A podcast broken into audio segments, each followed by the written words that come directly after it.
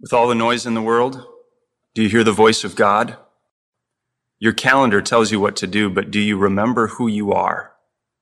Being comes before doing. This is a call to put first things first. Return to the Lord with this daily pattern of prayer and devotion. Set aside this time as a sanctuary. Find a space free of distraction and follow this pattern.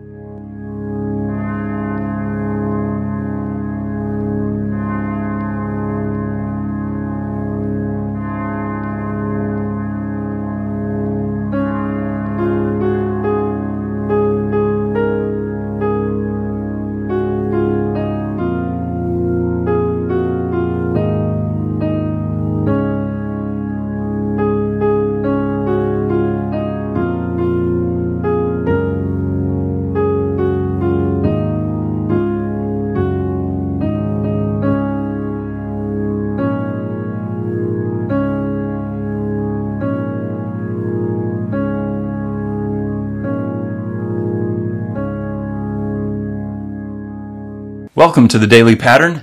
Thank God it's Friday.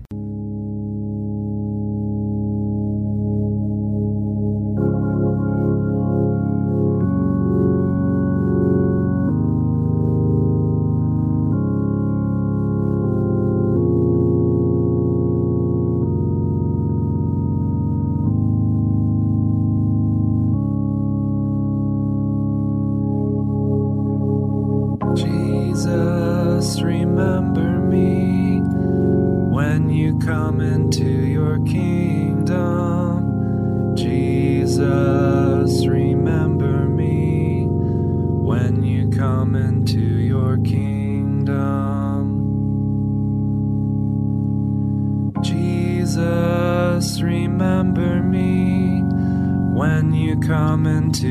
kingdom.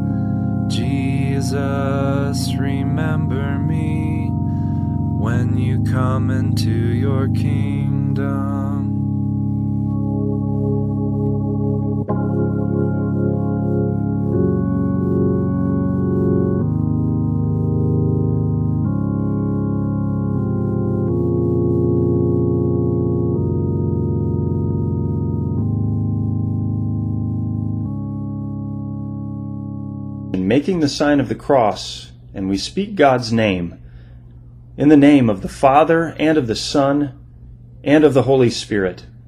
Amen.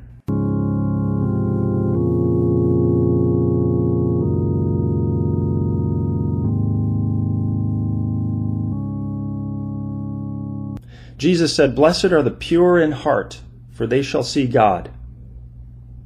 O Lord, you see all things. Purify my heart, that I may see you clearly. Amen.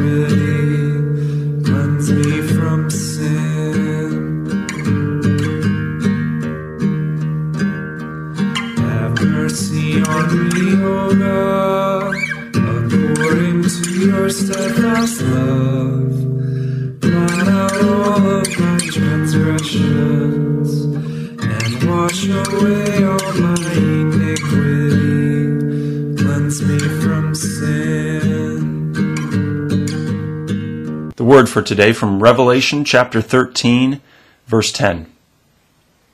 Here is a call for the endurance and faith of the saints.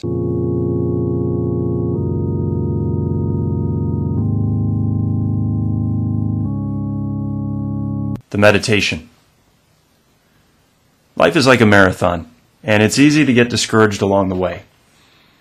Have you ever been tempted to just quit or to just sit on the sidelines? Do you ever wonder if all the work is worth it? This is why God gives us exemplars. An exemplar is a Christian who is raised up to be an example for others. Sometimes we call them saints. We can look at them and be encouraged to keep going, to endure. There was a church father named Polycarp. Name all of your sons Polycarp. It's a great name. Polycarp lived in modern-day Turkey in the 2nd century. He was 86 when a mob chased him down. They persecuted Christians in the name of Caesar, and they saw Christianity as a deviant cult that was a threat to the empire.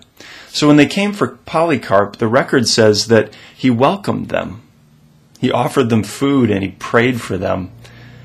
They took him to an arena and they demanded that he renounce his faith in Christ and swear by Caesar. And it's recorded that Polycarp said, "I will tell you plainly, I am a Christian." The proconsul threatened to throw him to the beasts, but Polycarp replied, "Call them. Do what you want." And it was said that he remained serene and calm, full of courage and joy. And as they killed him, he prayed, "Lord, you have deemed me worthy of this day and hour, to take my part in the number of martyrs, in the cup of Christ, for the resurrection to eternal life." Now we pray that we won't have to be persecuted to the point of death. And we count it as a blessing to live in a place where we don't face that daily threat. But if we should, God will sustain us, just like Polycarp. And even if we aren't called to be martyrs, we praise God for that. But when you look at a martyr, you realize that everything short of death is manageable. God will supply the strength to endure.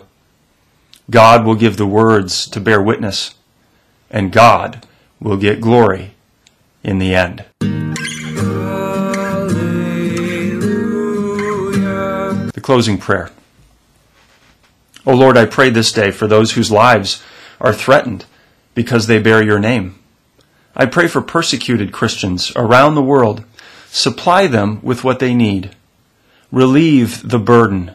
Protect their lives. And above all, let their lips bring you glory, even in the face of death. Inspire us to bold witness because of their example. In Jesus' name, amen.